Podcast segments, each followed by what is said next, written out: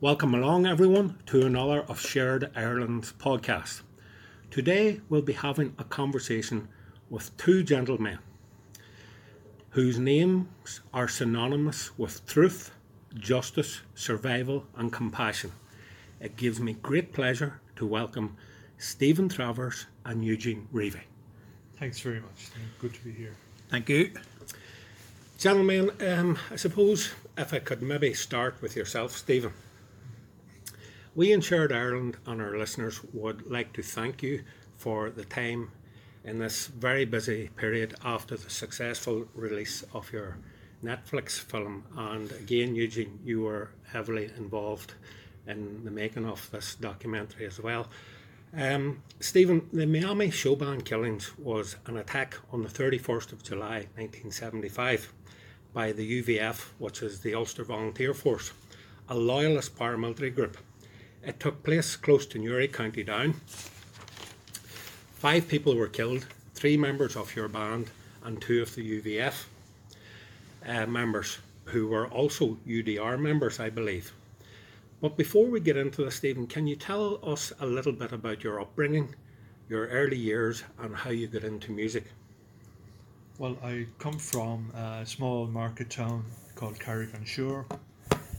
In South Tipperary. It's on the borders of Tipperary, Waterford and Kilkenny. In fact, the town itself is split by the River Shore, and the south side would be in Waterford, and about 2/3 of the town in Tipperary. I was born between, if I look out my parents' bedroom window, I could see Slievenamon, and then down the road a little bit was Mooncoin. So I often say that I was born between two of the nicest songs that were ever written. Very good.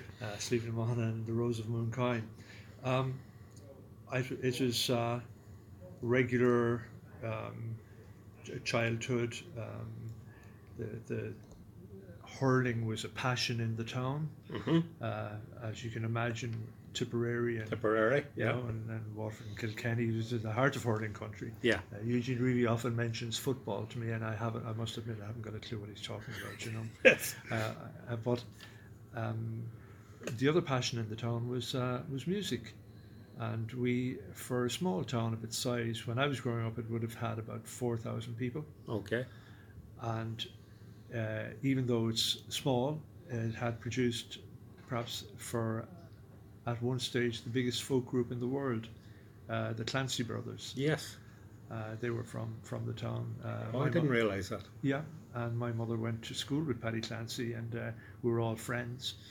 And one of my best friends in school was a lad called Robbie O'Connell, Robbie is their nephew. And whenever it would rain, when we were in school, Paddy Clancy would come in and pick the two of us up and bring us home. Very good. From school. So the music was very, very important. Now, I can't sort of go any further than that without saying that we had a little bit of help from an Armagh fella called Tommy Makin in the Clancy Brothers, so okay. We have to give him a little bit of credit. Yes.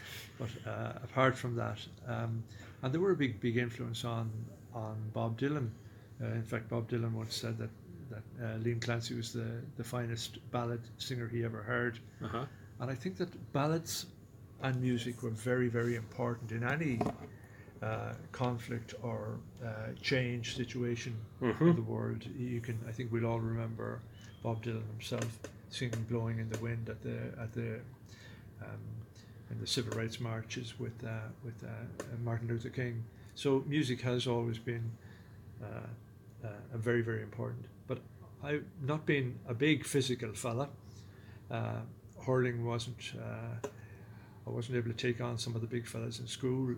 I would whack them on the ankles rather than show the skills. So I thought, before they whack me back, I'd look at the music side of things. Very good. And I just, for some reason or other, I found I was very good at it. Oh, excellent. Yeah. Eugene, if you don't mind, we'll bring you in here. Eugene, you had 3 brothers murdered by the famous Glenanne Gang on the 4th of January 1976. But again, before we get into that, if you wouldn't mind, could you tell us a little bit about your upbringing, where you grew up, your early years and just fill us in for anyone that isn't aware of you or your story. Yeah, well, I'm from South Armagh. Mm-hmm. I'm a village called White Cross. I was born and reared there all of my life. It's a very small village. It used to only have 12, 15 houses. Now it's about a couple of hundred houses. But at that time, there was 8 boys and 4 girls in our family, and we were in a small labourer's cottage. There was no running water. My mother used to have to carry the water from the well. Did you say 8 boys and 4 girls? 8 boys 12 and 4 girls, and my mother and father 14. 14, very good. So I'll tell you, if you were shy around the table, you didn't get fed.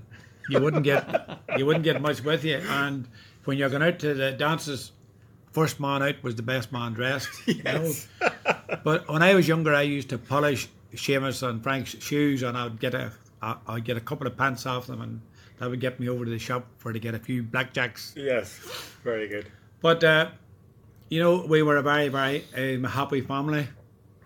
My father had a big, big garden of spuds and vegetables and all that sort of stuff, and we used to always have to gather blackberries and spuds at the back end of the year for to get ourselves a pair of boots and a pair of jeans, and you'd have to wait your turn, because maybe somebody was getting theirs this week and you'd have to wait till the week after or the week after. Yeah. And but we were a nationalist family in that we were very fond of our GAA. We were very big in Irish dancing, and the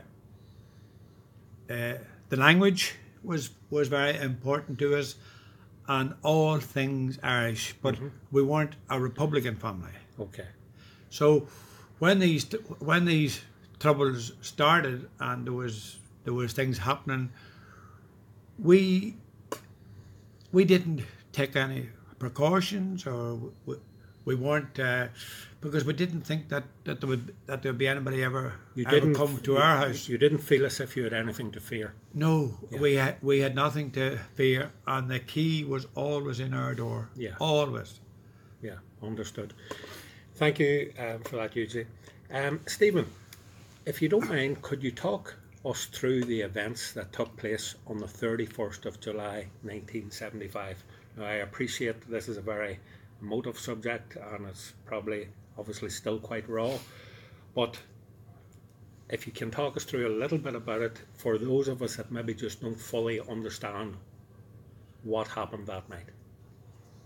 Well, as I say, the music was something that came very easy to me, and I began to get a reputation, and I joined, even before I left school, I was playing in bands that gave me more pocket money than most, you know, and my reputation grew, and I started to play. I always tried to make a point of playing with people older than me who I could learn from. I was like a sponge. I would just soak up any information that I got. So eventually a lot of the, I became a headhunted bass player. People wanted me to play the bass with them. And very nice. Even people like, I played when I was 19, I think it was, I stood in for Tom Dunphy and the Big Eight, which was Brendan Boyer's band, when they had put this super band together. They were just back from Las Vegas, and Tom Dunphy, the legendary bass player who was killed shortly before our incident in the car crash. Tom was sick, and they hired me, and so that type of thing, it really boosts your confidence. Of course. And the word spreads, and eventually the Miami asked me if I'd join in it would have been about September 1974, and Anne and I had just got married, and I had met Anne in Cork, and we were now living in Carrick-on-Suir, where I built a house, and so I considered the job with the Miami Showband in September 74. But they wanted me to be their lead guitar player, and I had no interest in that. It's like asking, hiring a plumber to do electric, wire your house. Yeah, they're two completely different animals. Certainly. So I turned that job down, and they came back to me again in 1975, in May of 75, and they asked me to join as a race player. And I took that job, and we hit the ground running, really, that year. It was straight in. Sorry, Stephen, you mentioned May, so you were really only with Miami for a couple of months before the atrocity took place? Yeah, effectively only because we immediately went on holiday when I joined, and I was playing with them for about 6 weeks before this thing happened. I was the new guy. The new kid in town. The new kid in town, which is actually one of my favourite records of all time by the Eagles, yeah. The live version of Slievenamon. Giving away my age here. Well, you're still younger than me. We always like to have one night a week off, and this particular week we had played the Galway races on the Monday and Tuesday. Monday or Tuesday would have been sort of normally our night off, usually Tuesday, but this particular week, because we had played Monday and Tuesday in Salt Hill in a place called Seapoint in Galway, and being the big race festival, the place was packed for the 2 nights, and then we knew we were going to have Thursday off, but Wednesday we had to do a gig in Banbridge. It was midweek gig in the summertime. It was a nice holiday crowd there, and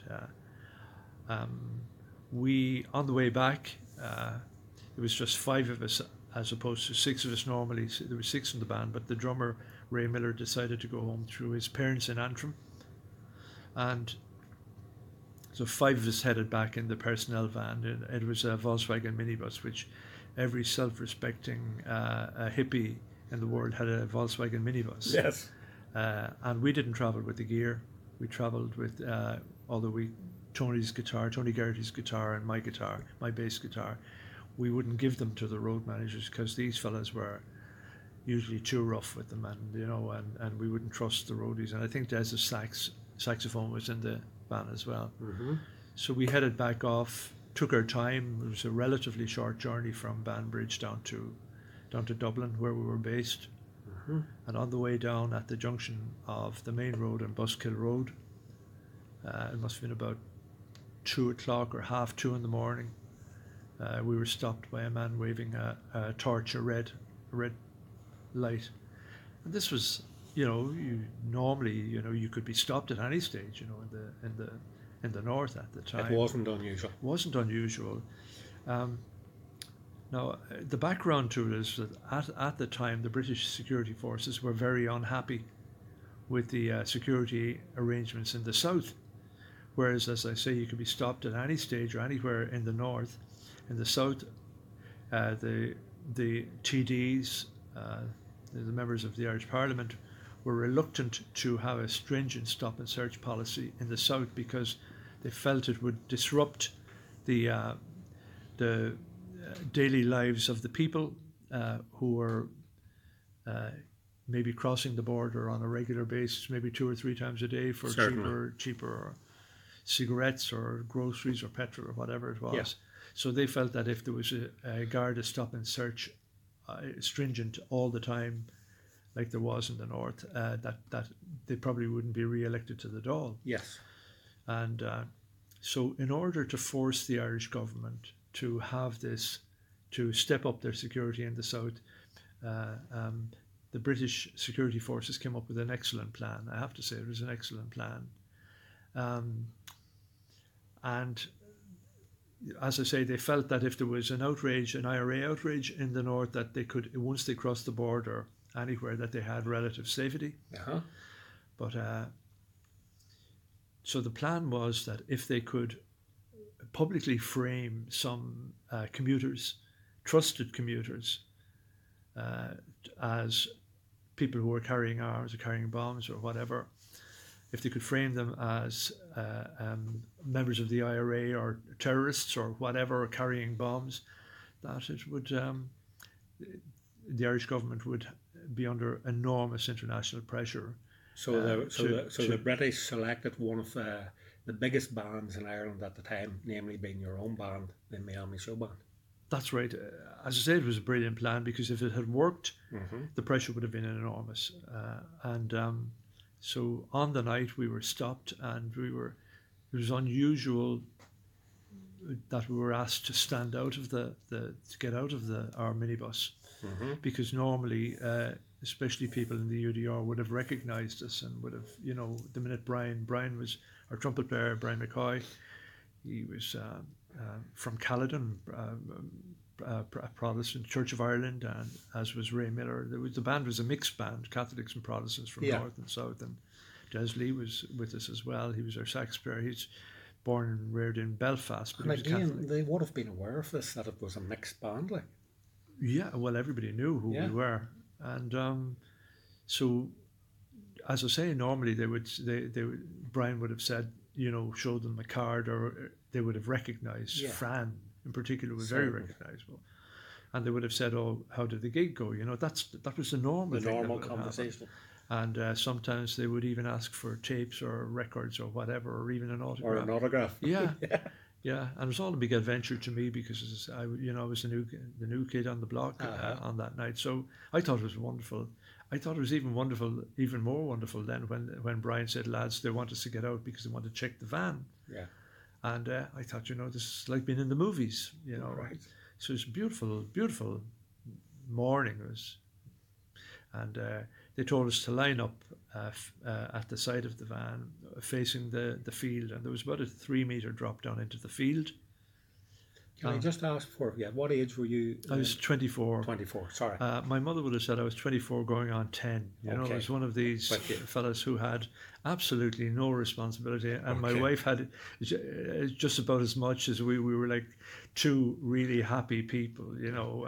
Anne herself was a bit like you can imagine at the time the style. She was beautiful, she still is beautiful. She was a model for the whole sort of the cheesecloth generation and the headbands. Uh-huh. You know, it was wonderful. It was a great time to be alive, and especially when you were in a top band. Of course. You know, who wouldn't like that life? But so I was standing with they told me to put my hands on my head, you know, the usual thing like you'd see in the movies. Uh-huh. And I was in the centre.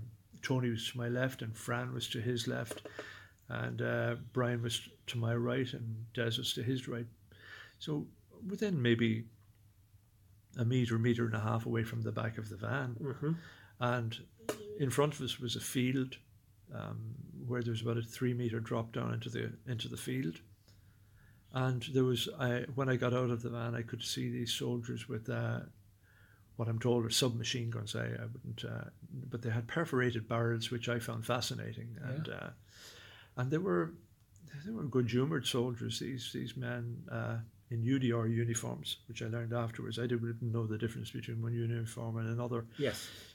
But, and they all had Northern Ireland accents at that stage. And just seeing that you mentioned in UDR uniforms, UDR is the Ulster Defence Regiment, which is local, I suppose mainly Protestant, working class men and women. Yes. That the British Army trained and paid to help police. In fact, it was the biggest regiment in the British Army at the time. Mm-hmm. And they had a reputation, although I wasn't aware of it, they had a reputation of being not as professional as, say, the British Army. Mm-hmm. And the lads would have been aware of that, you know, but we never had any reason to be suspicious that there was anything untoward about that. And they were actually joking with us, and one of them said to us, "I bet you lads would rather be at home in bed than being out at the side of the road like this." And Fran, our singer, said, "I bet you'd rather be at home in bed than sitting in a ditch," because he was sort of crouched down with this gun on his lap, and the others were. There was a man walking around with a notebook, and there was another man seemed to be in charge, and the man with the notebook was asking for our names and addresses. Uh-huh. And then, all of a sudden, this man entered into the group. Now, I can't say whether he arrived in the car that pulled up behind us or whether he was already there. I don't know, but mm-hmm. he had a distinct English accent. This man, very posh. Now, I had a real job for a short while after I left school. I was a trainee broker at Lloyd's in London. I had gone to London, so I was well aware of the different types of accents. Of course. Know, that you would have had a working class accent, or you would have had. But this man was. was posh, very much like some of the people that you hear spouting on about Brexit at the moment. Yes. You know, and, and I admired him when he came on. He, you know, and the minute he arrived, Brian McCoy, who was to my right, nudged my elbow with his, and he said, "Don't worry, Steve, this is British Army." Yes. And the inference there is that we'd be safe, because and that the thing would be done quickly and possibly more professional, and that we'd be away quickly, okay. And they would just check the van.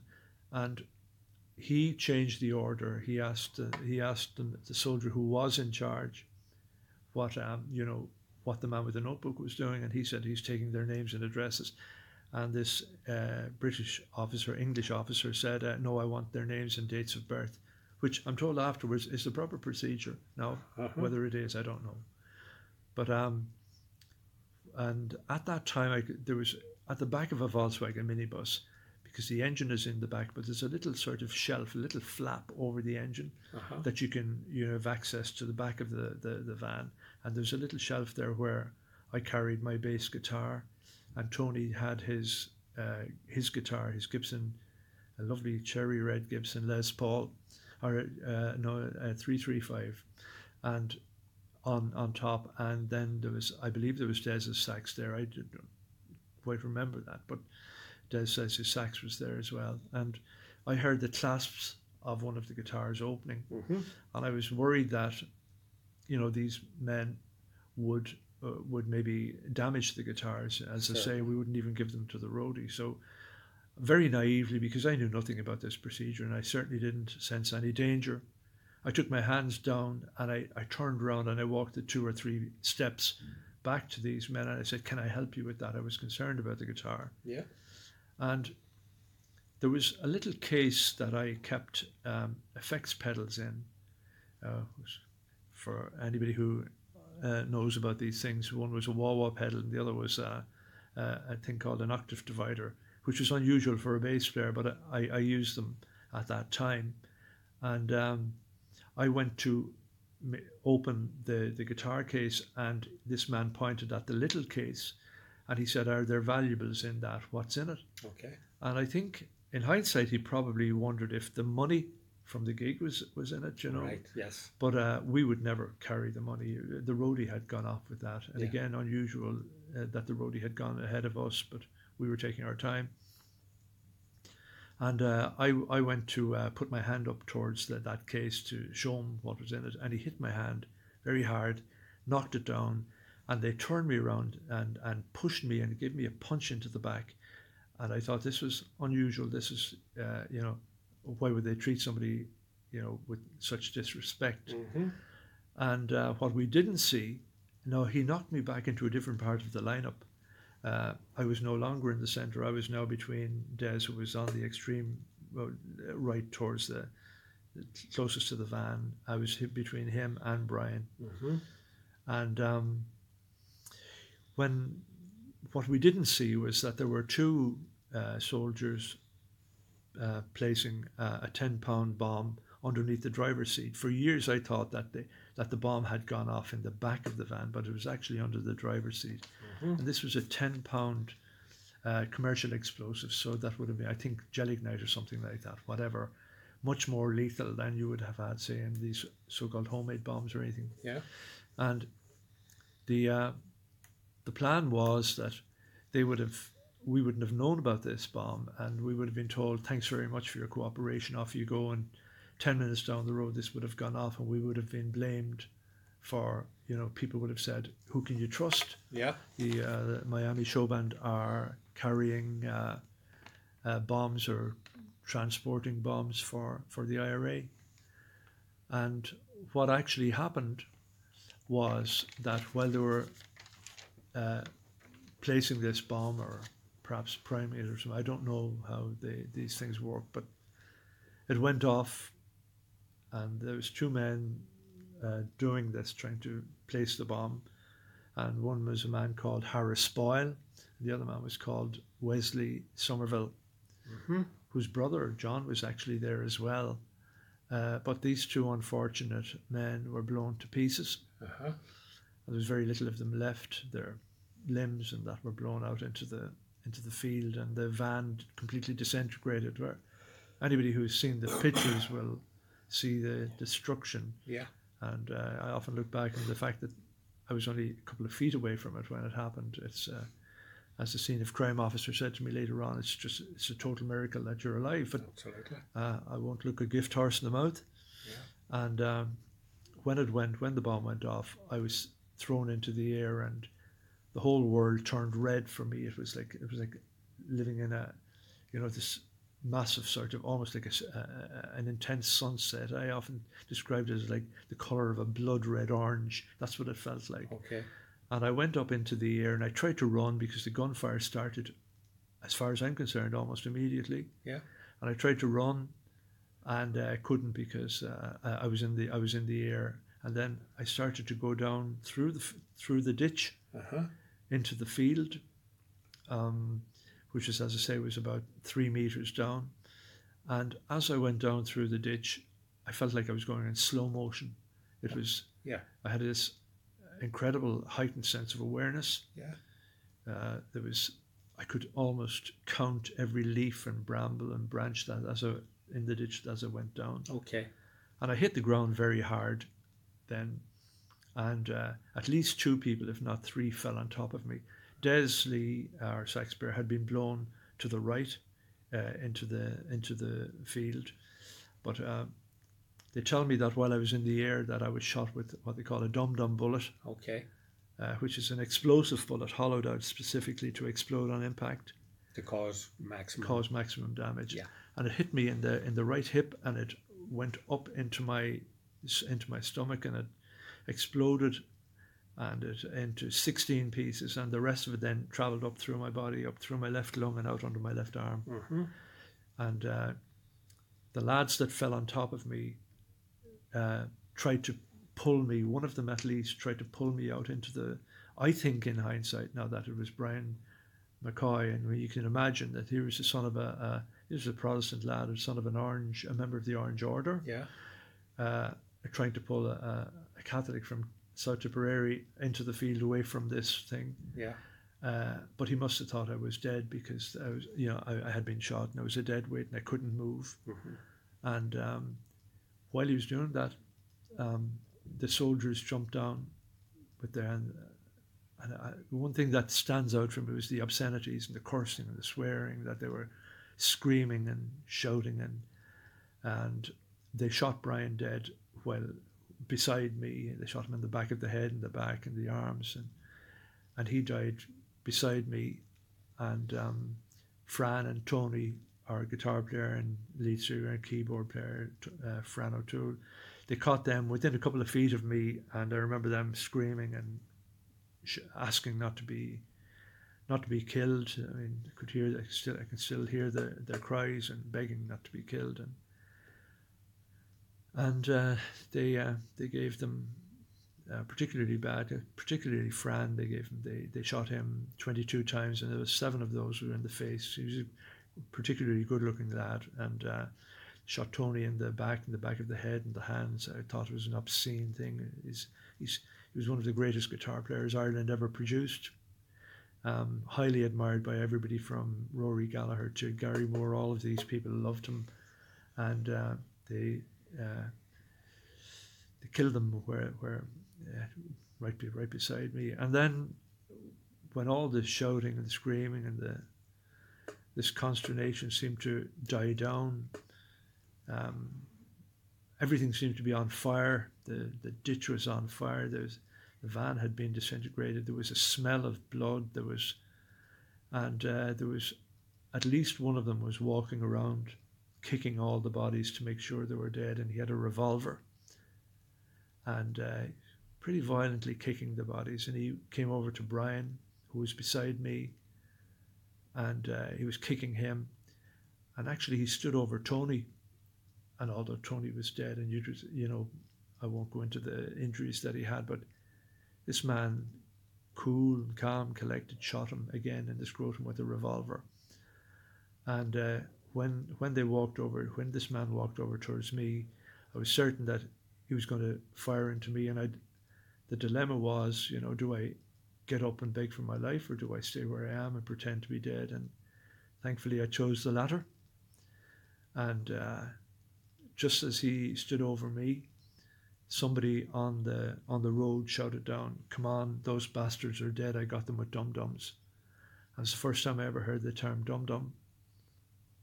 And miraculously, he didn't fire into me. He turned and he started to walk away, and I was still convinced that he might fire, and I was steeling myself not to budge, but he didn't fire, and they eventually left. And then I heard Des calling our names, and he called Tony and Fran and Brian, and there was no answer, and he called me, and I answered. I thought I was perfectly coherent. I thought, you know, he said, "Are you okay, Stephen?" I said, I'm grand. And so he said, "I'm going to get help." And he got up onto the road. And he said the road was a disaster. He said there was body parts and terrible scene of carnage, he called it. He said it was like a war zone. And a truck came down, a lorry of some sort, trying to maneuver through this because the road was still on fire with maybe petrol or whatever, I don't know. And the truck didn't know who he was, saw all this carnage and perhaps thought he was part of something, refused to take him. He wanted to go into Newry police station to raise the alarm. And then eventually a car came down with a young couple in it, and they took him into Newry police station. In the meantime, the police wouldn't come into the field because there was a danger that the bodies may be booby-trapped. And so I spent about maybe 45 minutes crawling around in the field. It was a beautiful night. And I remember lying on my back, looking up at the sky. And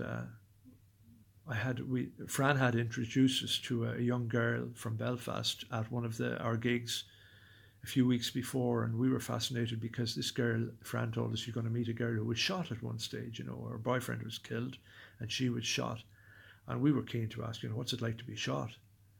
And I was fascinated, and I said, you know, "How did you know you were alive?" And she said, "I felt a gentle rain falling on my face." And I was thinking to myself, when I was lying in the field, you know, I can't feel any rain. I wish I could feel rain. You know, I wish the rain would come so that I was tapping my feet together and counting my fingers and rolling around and trying to see, basically doing an MOT on myself to see what was working or what wasn't working. You know? And I couldn't figure out that there was no blood. I couldn't figure out really what had happened, but my stomach was heavily extended and all the bleeding was inside. My lung had collapsed. I found it difficult to breathe. And I would crawl around to each of the lads and tell them, "Des has gone for help. He'll be back soon, and you'll be okay, and we can all go home." You're in denial, you know. Eventually, I'm not speaking here, Stephen, because to be honest with you, for one of the first times in my life, I'm kind of speechless. So apologies. Oh, you're doing a remarkable job. Genuinely, I can't believe the detail that you're given here, the clarity. Recalling certain things that you remember saying to yourself, like the rain on your face. Yeah. I can only imagine what you were thinking. Well, eventually, the police came in, and I heard there was a helicopter. They sent a helicopter in first, and there was shining lights, and I heard all the sort of the nasal voices from the walkie-talkies, the old-fashioned walkie-talkies, and I wasn't sure if these soldiers were back again, or who they were. I was quite confused, I suppose. And they next thing, there was a light. I stood up and I put my hands up, and all I could think of saying was "help." It was almost embarrassing, you know, that I had never been in that situation before. And there was a light torch shone on my face, and. This man said, "We're the police, son." That's what he said to me. And he said, "We're going to get you out of here." And as I walked, and they were shining the torches on the ground, and I could see the lads, and I could see Fran's hand, and there was the neatest trickle of blood down into his palm. The neatest trickle. I remember being horrified at that. Now, later the psychologist tell me that I saw an awful lot more, but I blocked it out. Mm-hmm.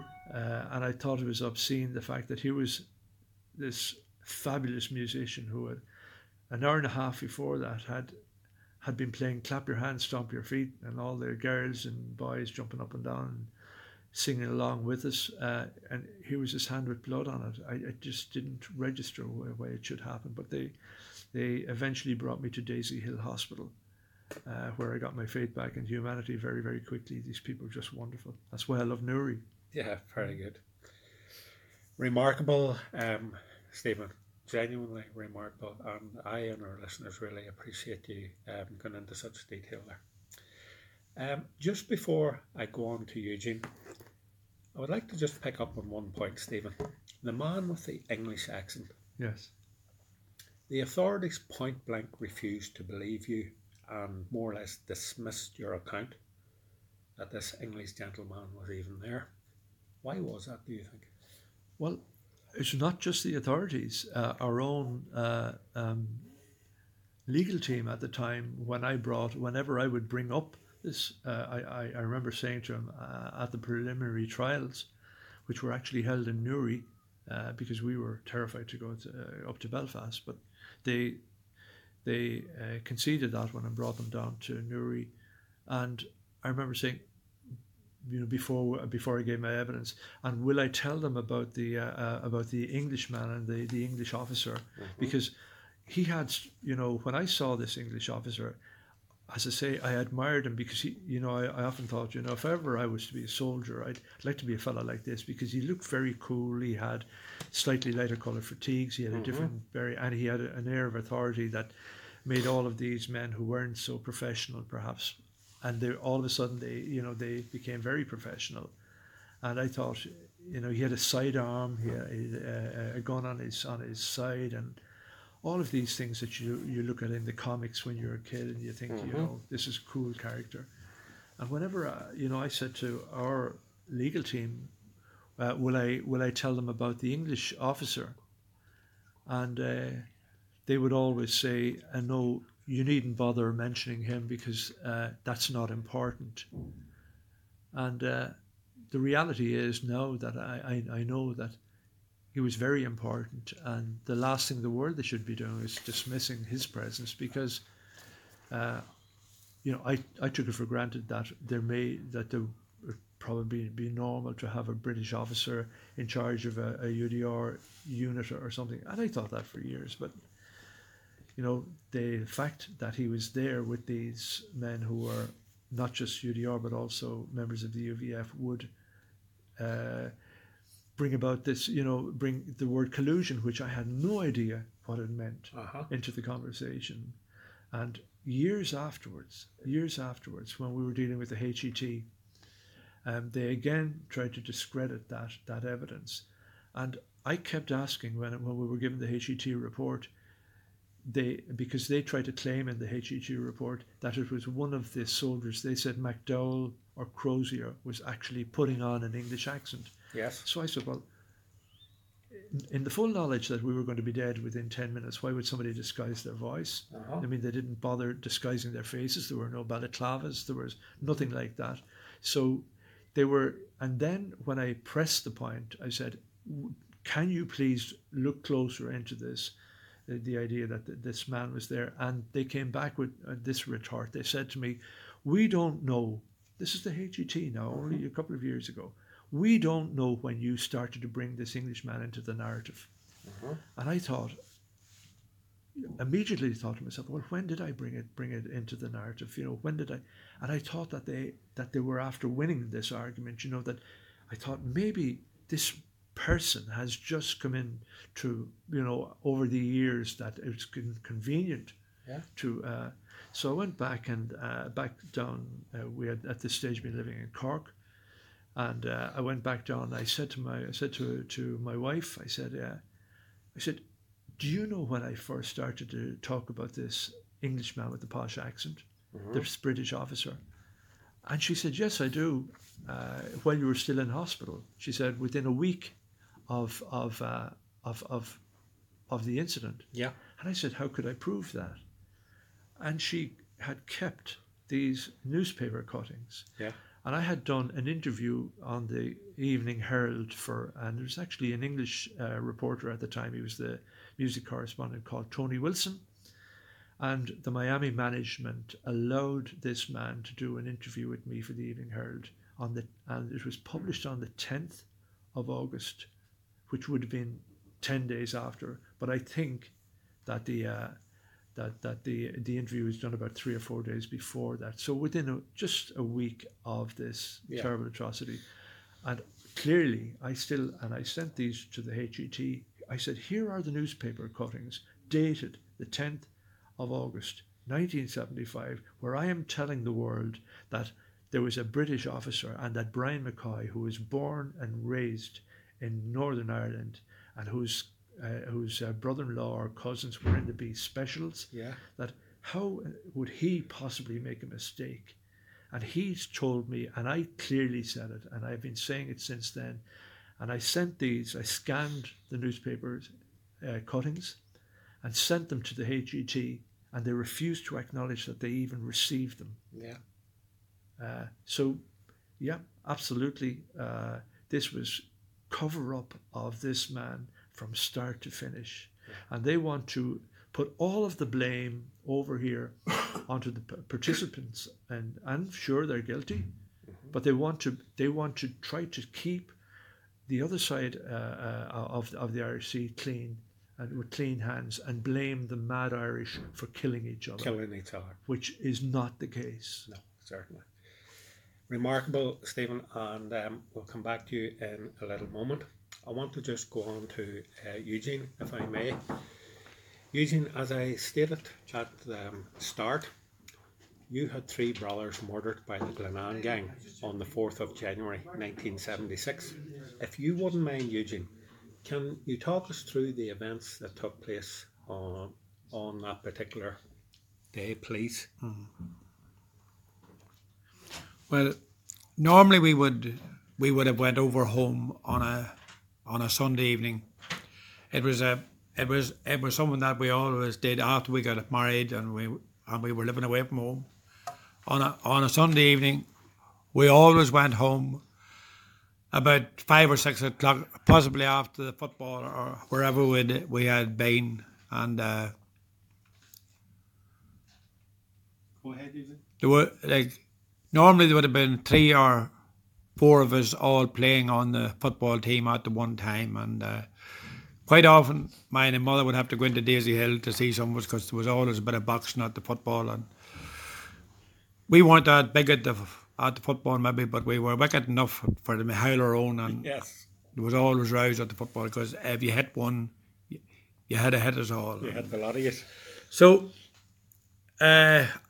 on this Sunday in particular, Mummy told us at 11:30 mass that morning, "May don't be coming over this evening because I'm going over for the visit her sister in Camlough, which is only 20 miles away."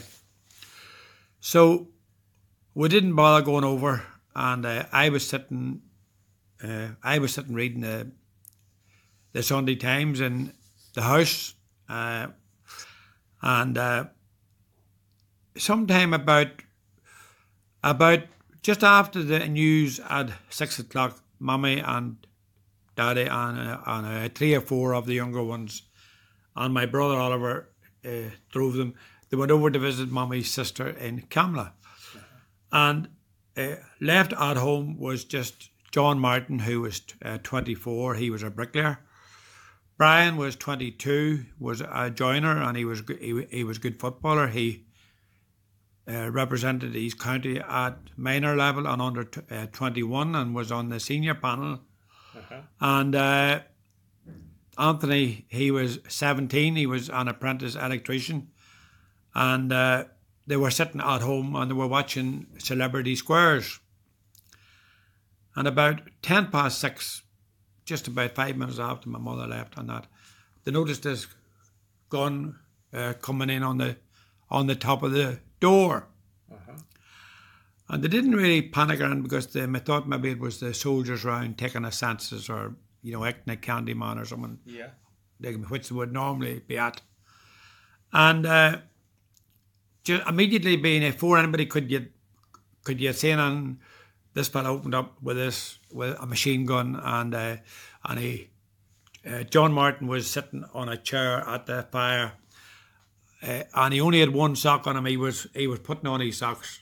He must have been going somewhere, and this fella, they shot him here first of all 3 times, 1, 2, 3 in the chest area. Yeah, and he fell off the chair onto the floor, and whilst he was on the floor, they put another full magazine into him and just cut him in 2, and his clothes were, oh my God, if you'd have seen him. So Brian and Anthony ran into the room just behind him, and Brian got one shot through the back, out through his heart, and killed him instantly. Now he had a few other bullets around his lower back. And the youngest fella, Anthony, he went up into the room. He got away and dived onto the bed up at the top of the room. And this gunman came up after him and he sprayed the bed.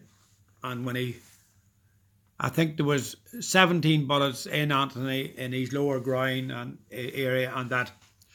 And so Anthony listened away and pretended to be dead. And when the gunman went back up into the kitchen, he shut off all the other doors looking for the rest of us, because they must have thought that there was going to be more than 3. Because a lot of times on a Sunday after the football, quite a number of the boys used to come down to our house for a bit of crack, and my father could have played hell with them all, you know. Yeah.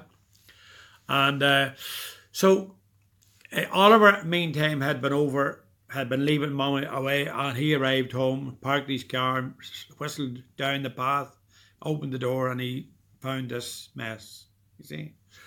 So Anthony, meanwhile, he was the youngest fella, he crawled out from under the bed, felt Brian's pulse. He hadn't far to go, as far as Stephen there, and then he came up into the kitchen. And he seen John Martin, and he knew that he didn't have to feel his pulse, that he was dead. Yeah. So Anthony crawled out onto the road and across the road. Now he had 17 bullet holes in him, and he was bleeding profusely. And he managed to crawl up. It's about 200 yards up to the neighbour's house. And in that time, there was a car past him. It was a neighbour's car, but the neighbour thought Anthony was acting a candy man or was acting a fool. Yeah. You know? Okay. And they didn't stop. So, I mean, when he got up to O'Hanlon's, he pulled himself up on the gate, and he lunged over at the door, and he started to batter the door. And when Angela O'Hanlon opened the door, Anthony shouted, "I'm shot," and everybody shot, and then he passed out. So she tried to do her best for him and keep him as comfortable, and pat the husband. He phoned for the doctor and the priest and the police. Mm-hmm. So that was about 26 minutes past 6, and the HET are able to tell me that one of the policemen was in our house several minutes prior to the alarm being raised. Okay. So he was a clever guy. He could see the future. I was sitting up in my own house, and my father, Con Malone, came up, and he says, "Eugene, there's been an accident over at the cottage with you. I may throw your coat on you and come on over." Mm-hmm. So I knew by him that there was something wrong, because I'd normally be jolly and bit of crack and all, and I didn't want to annoy Roisin and the children, so I slipped away on over, and I said I'll be back in 10 minutes. So halfway over the road, I asked Con what happened, and he was reluctant to say, and then he told me that there was a shooting at the cottage, and he believed that maybe there was one fatality. So anyway, in a couple of minutes we were over the road, and I jumped out of the car and was going into the house, and this policeman stepped out in front of me, and he says, "You're not allowed in here." And I says to him, "Well, I mean, that's my family home, and there's been something happened here, and I'm going in." So I caught him and I fired him out of my road, and walked on in. And the first thing I seen when I went in was now John Martin lying in the middle of the floor, and the chair that he was sitting in, the arm was just cut clean off it with a bullet, you know. And whilst I was stuck to the floor and staring at John Martin, I noticed this policeman, and he was rummaging through the china cabinet. And I said to him, "Excuse me, officer, what are you doing?" And he says, "I'm looking for ammunition," he says. I've reports that there's ammunition stored in this house."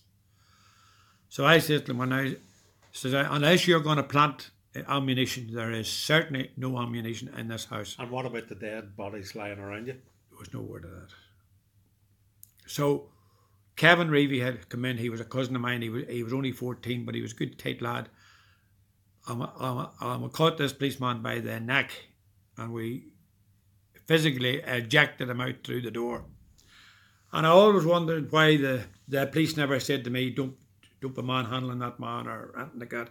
But I didn't know until a few years ago that they gave Kevin a bit of a duffing when he went outside. But so eventually, when my father Hughes and Dr. Stewart then had pronounced the boys dead and given the last rites and one thing and another, and then Dr. Stewart and Father Hughes went over to my mother's sister in Camlough, and told them that there had been an accident, and he asked my father to take his jacket off, and he gave him an injection, and he gave my mother an injection for to settle them down. Yeah.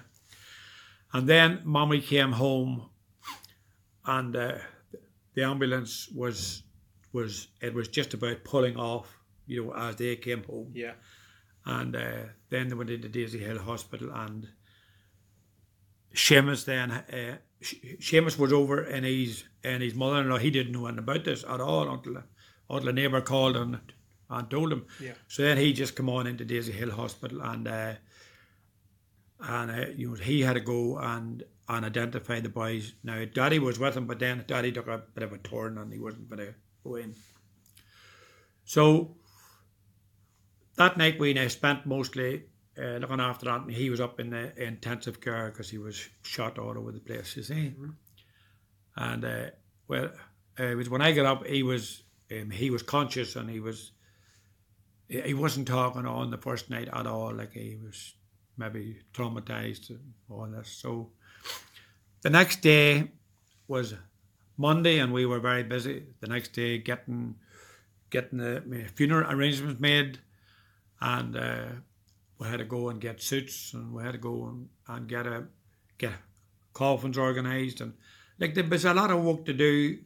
It was the first funeral ever we had, we didn't know nothing about it, you know, or how to go about it. Of course, how to get the grave diggers organised.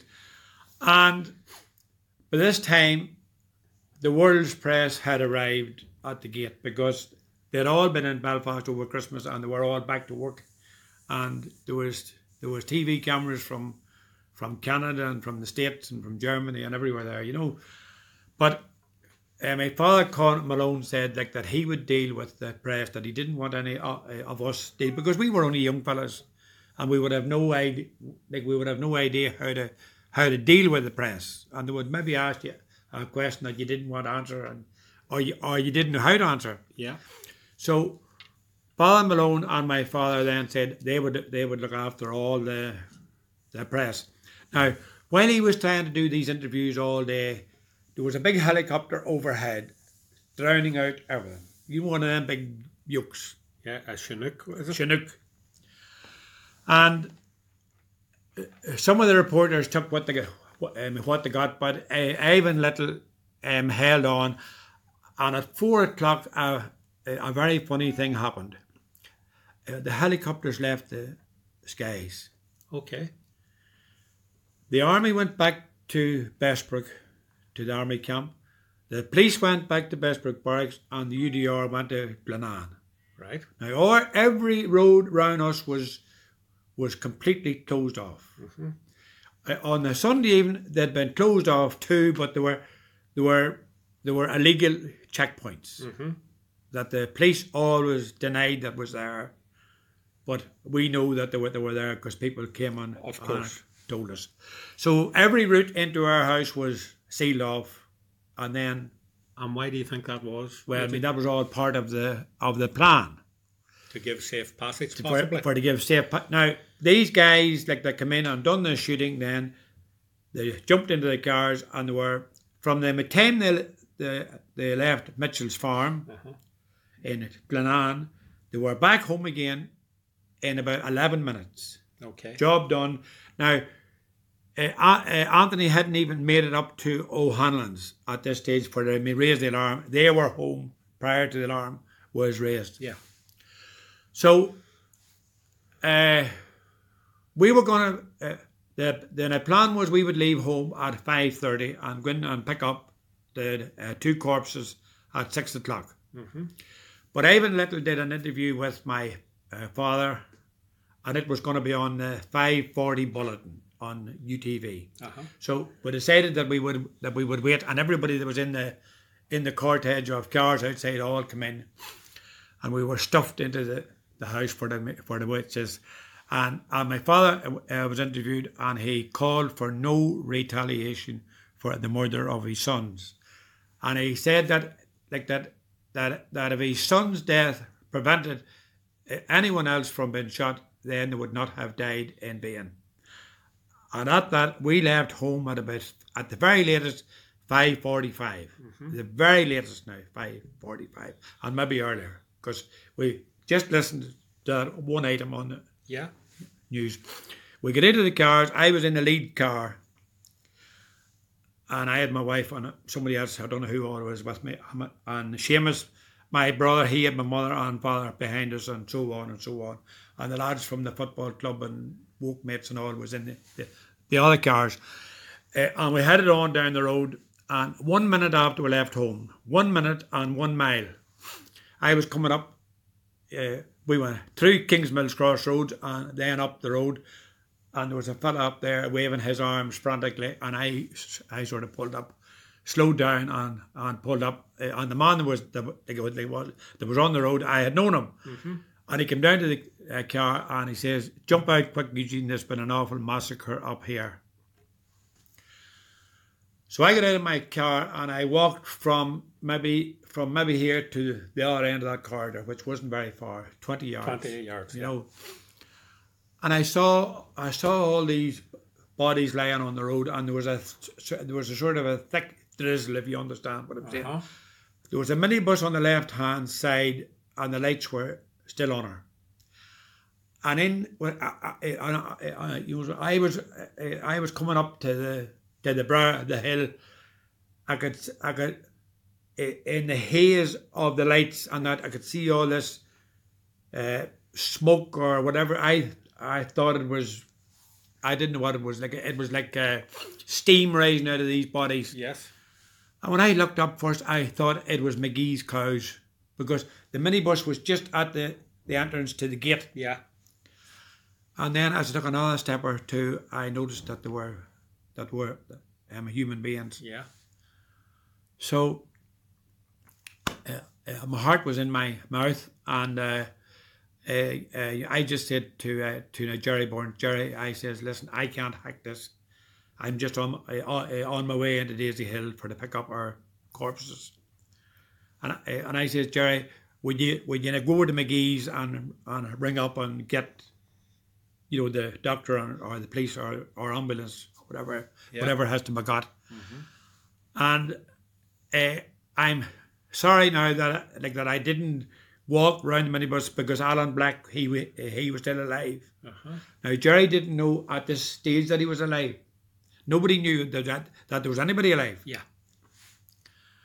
And so we left, and I walked back down to the car, and I told my brother that there was a that there was a shooting. I didn't want to annoy everybody. No. And I said, tell everybody for the back on down to the crossroads, and we'll go a different way. A different way, yeah. So we went into Newry.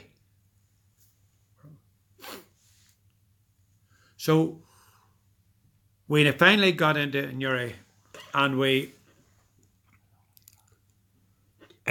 stopped at the morgue, and we went inside, and my father Malone and my father Hughes said prayers over the boys, and everybody filed along, and they paid their last respects to the two boys, and then we had a go out and I sit in this ante room onto the undertakers, put the lids on the coffins and one thing and another.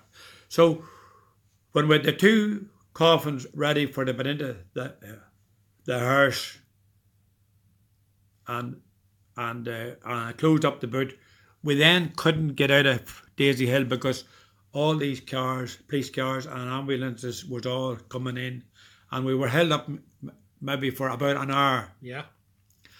So in a room not very far from us was these families. Mm-hmm. Now, we didn't know who they were. We hadn't a clue who these people were. Yeah. But there was all these people in this room, and I went down into this room and I said to them, my name is Eugene Reavey, I'm a member of the Reavey family, and I would like to express our condolences to you on the death of your loved ones. Yeah. But they were all crying and hugging each other and, all this. Yeah. So eventually we got cleared for the go home. And as the two hearses took off, Seamus's car this time was in front. Mm-hmm. And I was behind them. And we drove out the road, out near the mountain house, and there was a checkpoint. There was an army checkpoint, and there was two jeeps on the road. And they let the two hearses through, and when Seamus's car and my car come, then they stopped us in between the two Land Rovers. Mm-hmm. Do you understand what I'm saying to you? Yeah. One there and one here. So then they took us out of the cars, and it was raining, and I was up against this Land Rover, Seamus and myself, and this young soldier had his gun in my back, and it was going like a drill. He was that nervous, mm-hmm, that the gun was bouncing off my back, mm-hmm, and I thought to myself, this fucker's gonna shoot me, And I thought to myself, well, they didn't get us all last night when we were there, but by God, they're not going to get us now, mm-hmm, And then over my shoulder, I noticed this soldier messing with my mother. And Daddy hadn't got out of the car because he wasn't fitted to get out of the car. He was after taking a turn at the morgue. That's right. So I'm looking over my shoulder and I sees this guy at my mother, and he was saying, "Oh, Mrs. Reavey, you've only one nose, Mrs. Reavey. Where's your other nose, Mrs. Reavey? Oh, isn't it well for you, Mrs. Reavey, that there's no trouble or no problems on us out here in the cold and the rain looking after you over here? Oh, where's your other ear, Mrs. Reavey? You've only two ears, Mrs. Reavey." And I'm standing there and I say to myself, fuck me.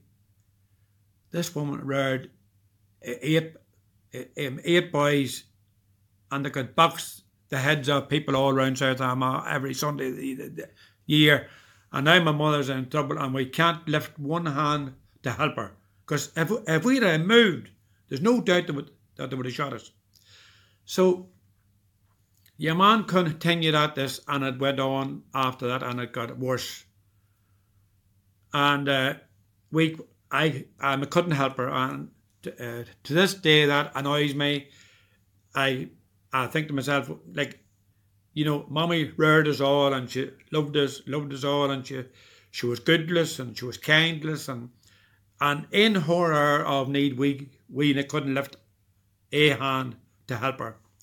So the next thing was this other bastard of a soldier, excuse my language, went over and he opened it. I think it's quite understandable. And he opened the boot of Seamus's car. And there was 3 plastic bags full of clothes that belonged to the boys. Now Anthony's bag, it was there too. They emptied them out on the road and the soldier danced on them. Now, I don't know what sort of animals these fellas was, because there was my mother with 2 sons dead, another fella fighting for his life, and they were at this carry-on on the road. And I'm not so sure whether any soldier would just take that on himself for to do that, or whether they were ordered to do it. So just to be clear, on your way from the morgue... From the morgue. With your dead brothers... Yes. And your mother and unwell father... Yeah. And a whole family in mourning. The soldiers took out your dead brother's clothes... Yes. Emptied them on the main road... Yes. And proceeded to dance on them. Yes. That is fact. So... Finally, they let us go. Big deal, you know. And we got down home and we got the coffins into the room, and Mummy sat in the middle of them, and the people all started to come in. Now, there was a wake for a Monday night, Tuesday night, and then the funeral was on the Wednesday. There was about 10,000 people at the funeral. I'd never seen a funeral like it in my life. But when we were carrying the coffins right up to the chapel, it was about 3 miles, and we carried them all the way. Footballers and everybody from neighbouring clubs all come in. You know, like with a lot of people up from Tyrone, from Derry, from Monaghan, from Down. You know, all the fellas that the boys played football against. Certainly. And school football and racing and jumping and all that sort of nonsense. The community rallied together. Yeah, and the workers, like when they were out walking in Hilltown, and they were walking in Dundalk, and they were walking, you know, different places. Yeah. So the helicopter followed us the whole way up to the graveyard. Uh-huh. When this big thud noise, you know, going round and round. And every hole in the hedge, there was a soldier pointing a gun at us. Uh-huh. And there was also another guy photographing every 10 yards up the road. And this went on the whole 3 miles up to the graveyard. So they had a great day filming people and you know, really it was an intelligence gathering exercise that they were on. Some people say that there was about 300 soldiers all together. Intimidation, I suppose, is a word that they used. They never interfered with us. Mm. But I suppose photographing people. Yeah, they were there the whole way up the road. So that was all right. We got up to the chapel and the mass was said, and I can't remember any of the mass. I can't remember it at all. So at that, my brother Anthony was in Daisy Hill Hospital, and he was watching the funeral on the TV. Okay. Now, how much of it showed or not, I don't know.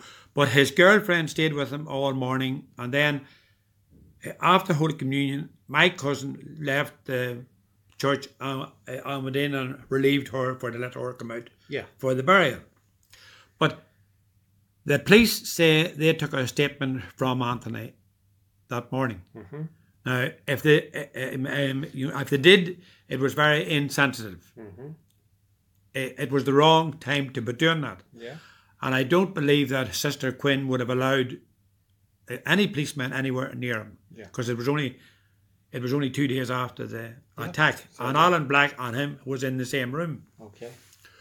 So that was all right. We got the mass over. Do you want me to? No, I appreciate you guys have a meeting in 10 minutes time. It's all right. Listen, again, Eugene, just like Stephen, I'm kind of speechless here. For you to sit here and relay your story to me and our listeners, and the detail that you have done is nothing short of remarkable. Well, just let me finish. The boys were buried on the 7th, and then Anthony... Anthony was home from the hospital and he was doing well, as we thought. He was doing very well. He was skipping up and down to the shop on his crutches. Good. So one Saturday evening, he decided for to go up to his girlfriend's house in Blick, 2 miles away. And Oliver left him up, and they were stopped 5 times in that 2 mile journey. On who are you, who's your passenger, where are you going, all this nonsense, and checking the boot. Dropped him off, and he came back home. 5 more checks again. Where did you leave your passenger? All this. So we were to go up for him after much of the day that night, which was about 11:30 or 11:45.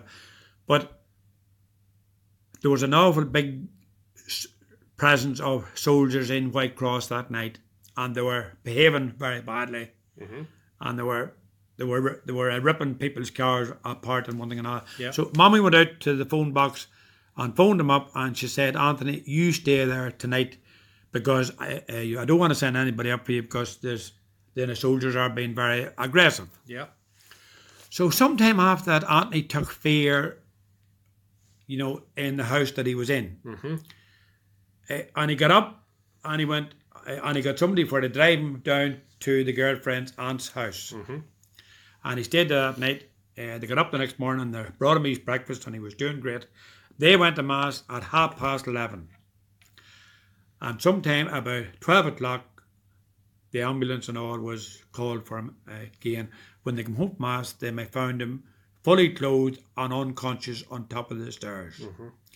So they got him away to the hospital. Father Hughes called with my mother, and he says, "Sadie, Anthony's had a bit of delayed shock, leaving for 3 or 4 hours, and let him get settled." So at 4 o'clock, Mommy went over to the phone box again, and she phoned up Daisy Hill Hospital, and she asked the chap on the receptionist if how was Anthony Reavey doing? Yes. And this young fella says, "Oh, Mrs. Reavey, your son's gone home 2 weeks ago." No, she says, he's back in today again. And he says, not at all, Mrs. Reavey. I'm on here all day, and there's no Anthony Reavey checked in here. She says, he was brought in the ambulance. And he says, "Mrs. Reavey, when you go on home now," he says, and content yourself. He thought maybe that Mommy was a wee bit deranged, So Mommy came over from the phone box, and she was crying, and she says, "There's something wrong in Daisy Hill."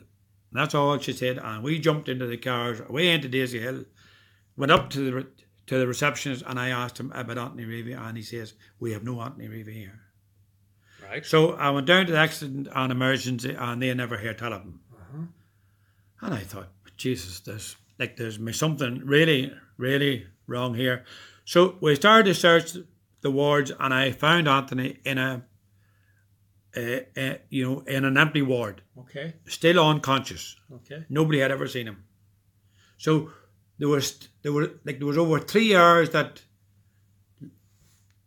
he was unaccounted for. Yeah, and that he didn't get any medical attention. So he was unconscious, and they sent him up to the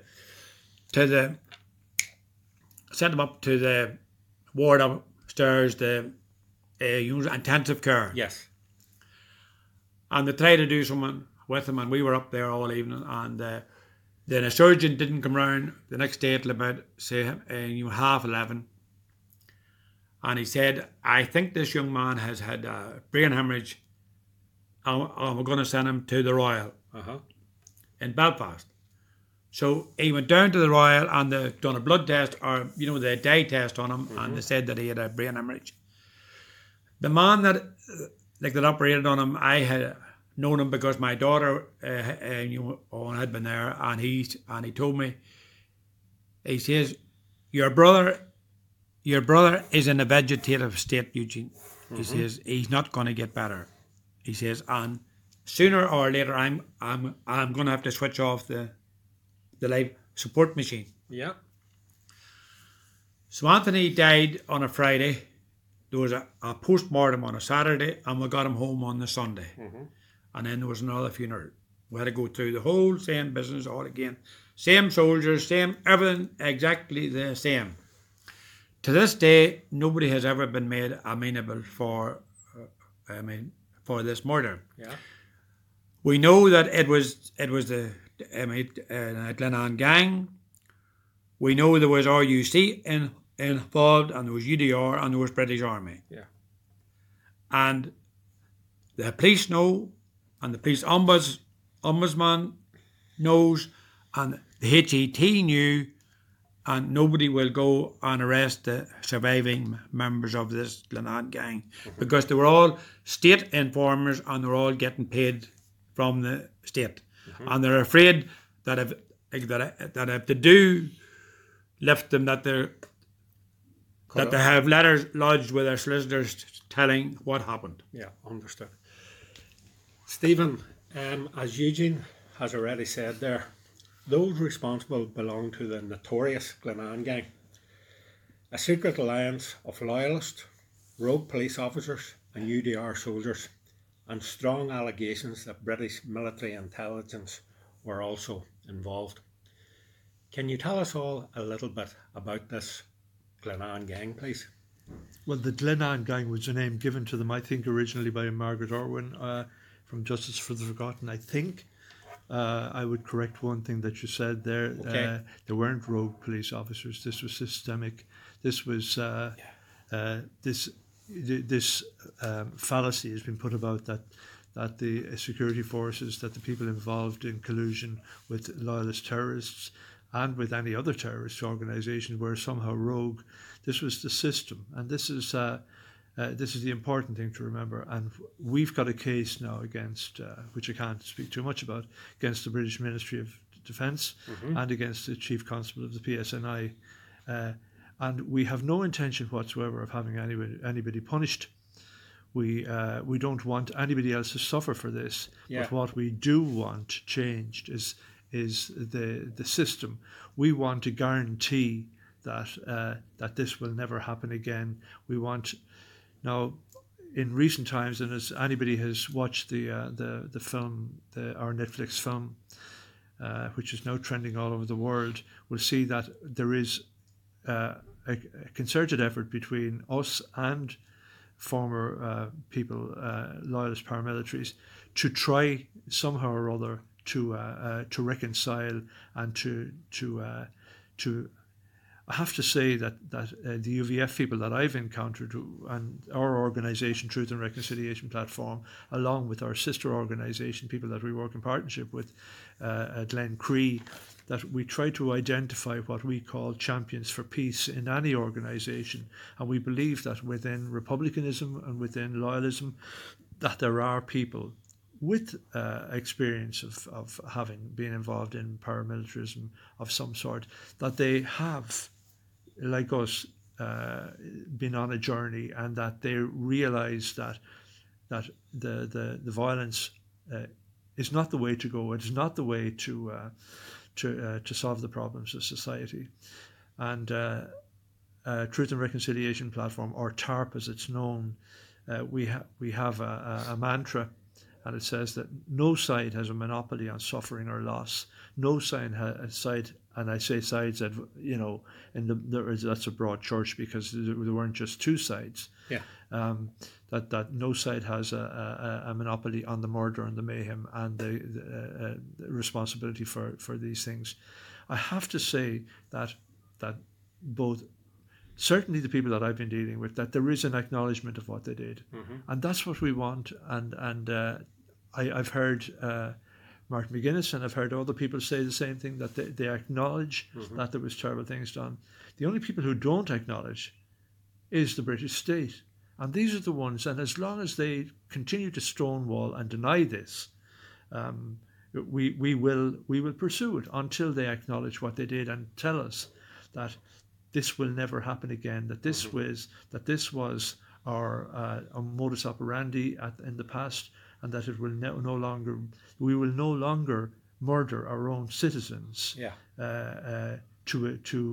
for the greater good. I mean, mm-hmm. how mad is that?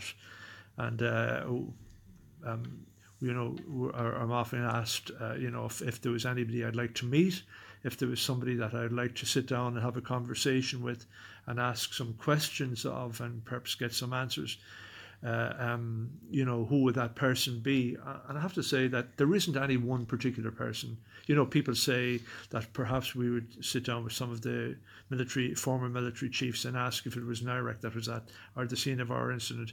I've never been able to identify the soldier. I don't know whether it was or it wasn't Nirek in our case, but I know that he was very close to some of the people involved in our case.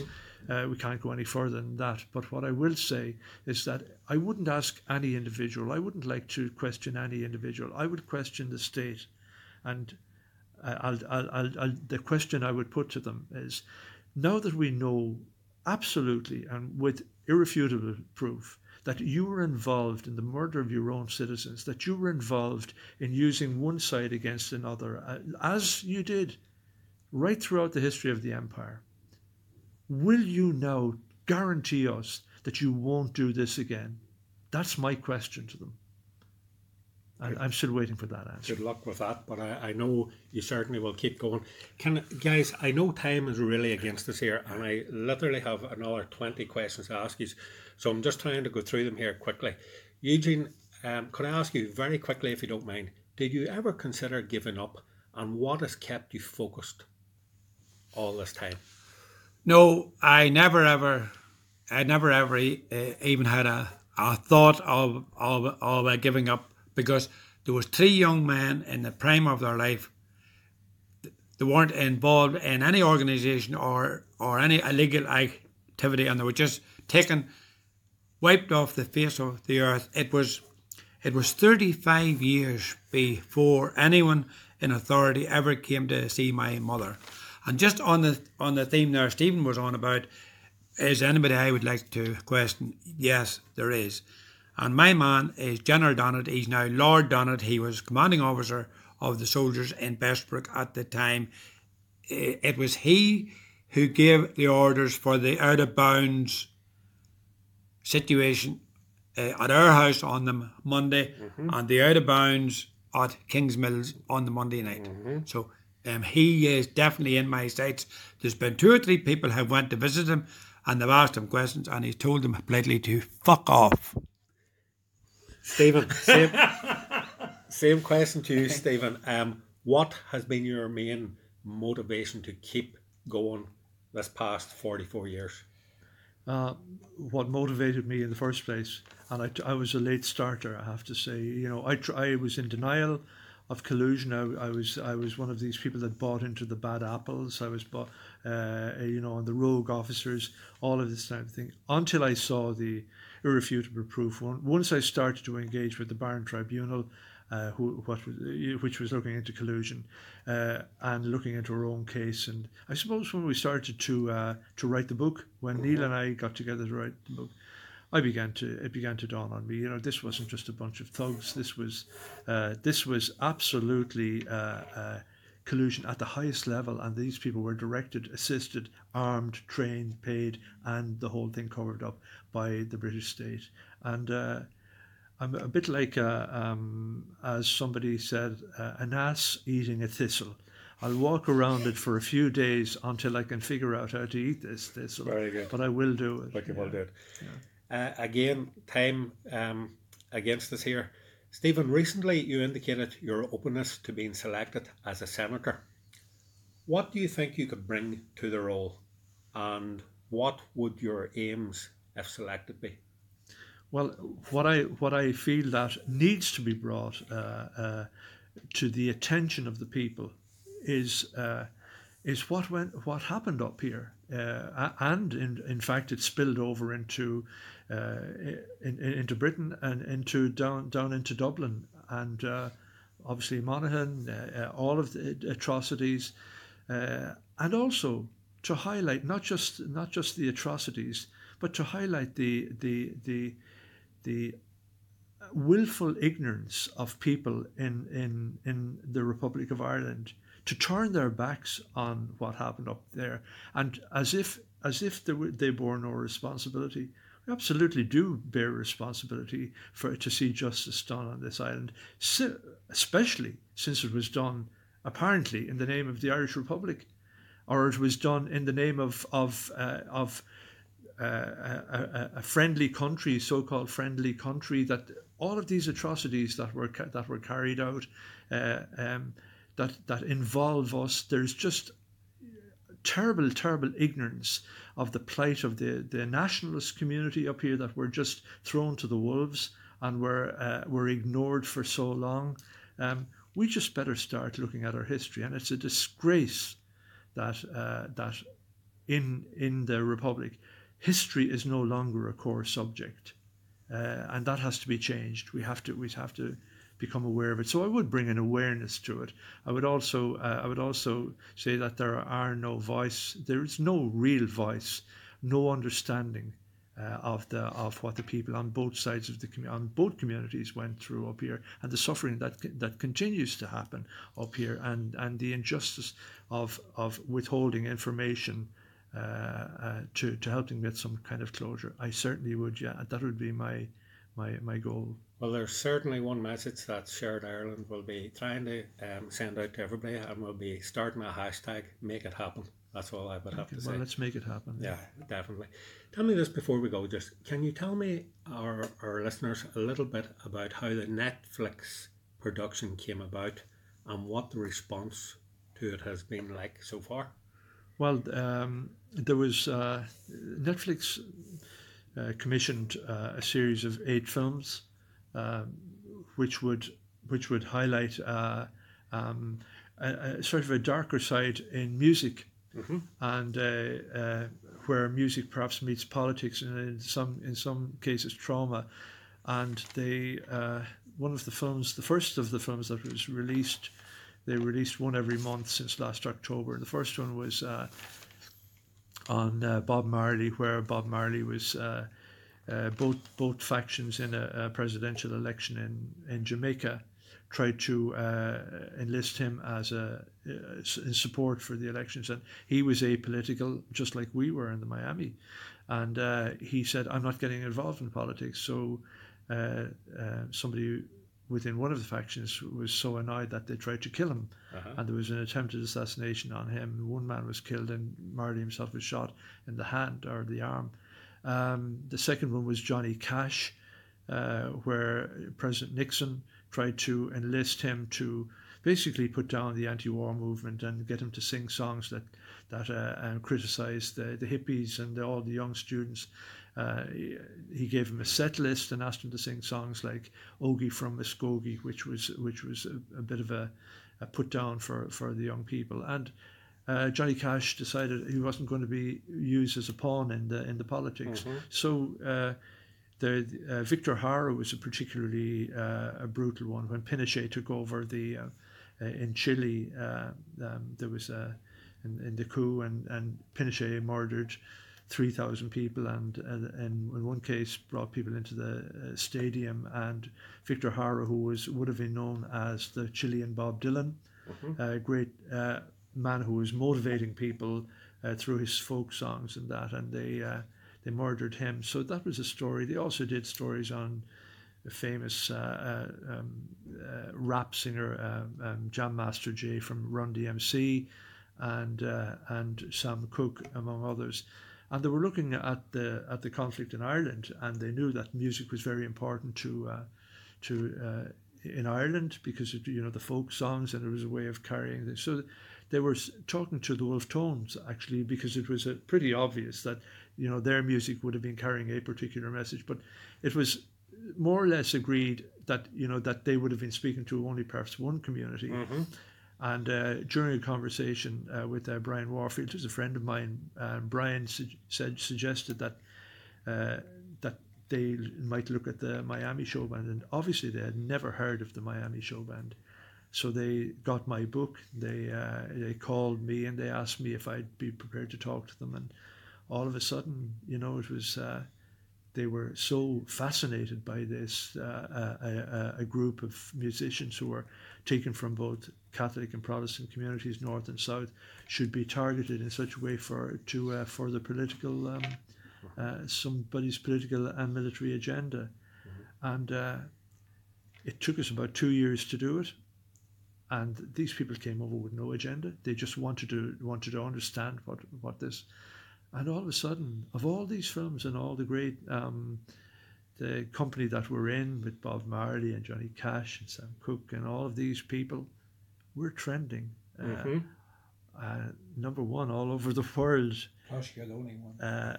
And I think, as Eugene points out, I'm the only one of all of these subjects that's alive. Obviously, Desley, the other survivor, we're the only ones alive. So I suppose we're easier to interview. That's a funny way of putting it, but it's true. Yeah. Yeah. Eugene, just finally, one last word from me.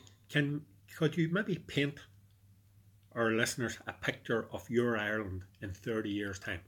How would you like Ireland to look? Well, I'd like to see all Ireland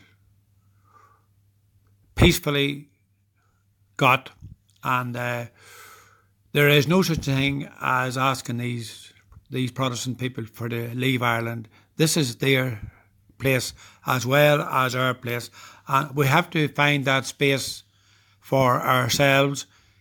We have to treat them as good neighbours, and they have to reciprocate and treat us as good neighbours. And I think that there's enough goodwill in the country and amongst the different tribes that we can find a new way to live. Same question very quickly to you, Stephen. Well, within TARP, we've got a lot of people who have endorsed us on all sides. In fact, the first person to endorse Truth and Reconciliation Platform and to offer his support was Martin McGuinness. We've spoken to people within the unionist leaders, and we've spoken to people of all shades of opinion right across the board. And we feel that telling these stories is very, very important.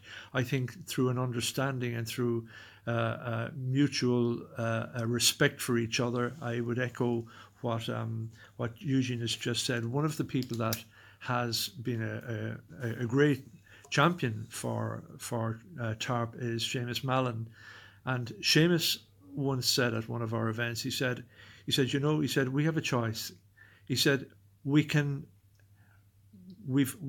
either learn to live with each other, or we must kill each other, because the Protestant community is not our unionist community. It's not going to go anywhere. This is their country. The Catholic nationalist community is not going to go anywhere. And that's the choice. We learn to live together. And this is the legacy that we hand down to our children. So, rather than kill each other, as these stories have just pointed out, the question I would ask anybody in their right mind is, having heard these stories, and we're just two stories of thousands of people that have been badly affected, having heard these stories, how can anybody in their right mind, for whatever agenda they have, ask us to go back to killing each other and making more victims like this again? It is just totally incomprehensible to me. And is this what we're going to hand to our children? I hope not. Eugene Reavey, Stephen Travers, it's been an absolute pleasure speaking to both of you today. And I imagine it'll be a very long time before I do such an emotive interview with anyone. On behalf of our listeners in Shared Ireland, thank you both very much for giving up your time. It's very much appreciated. And finally, folks, I would recommend, if you haven't already done so, to go on to Netflix and have a look at the Miami Showband film. Thank you very much, gentlemen. Thank you.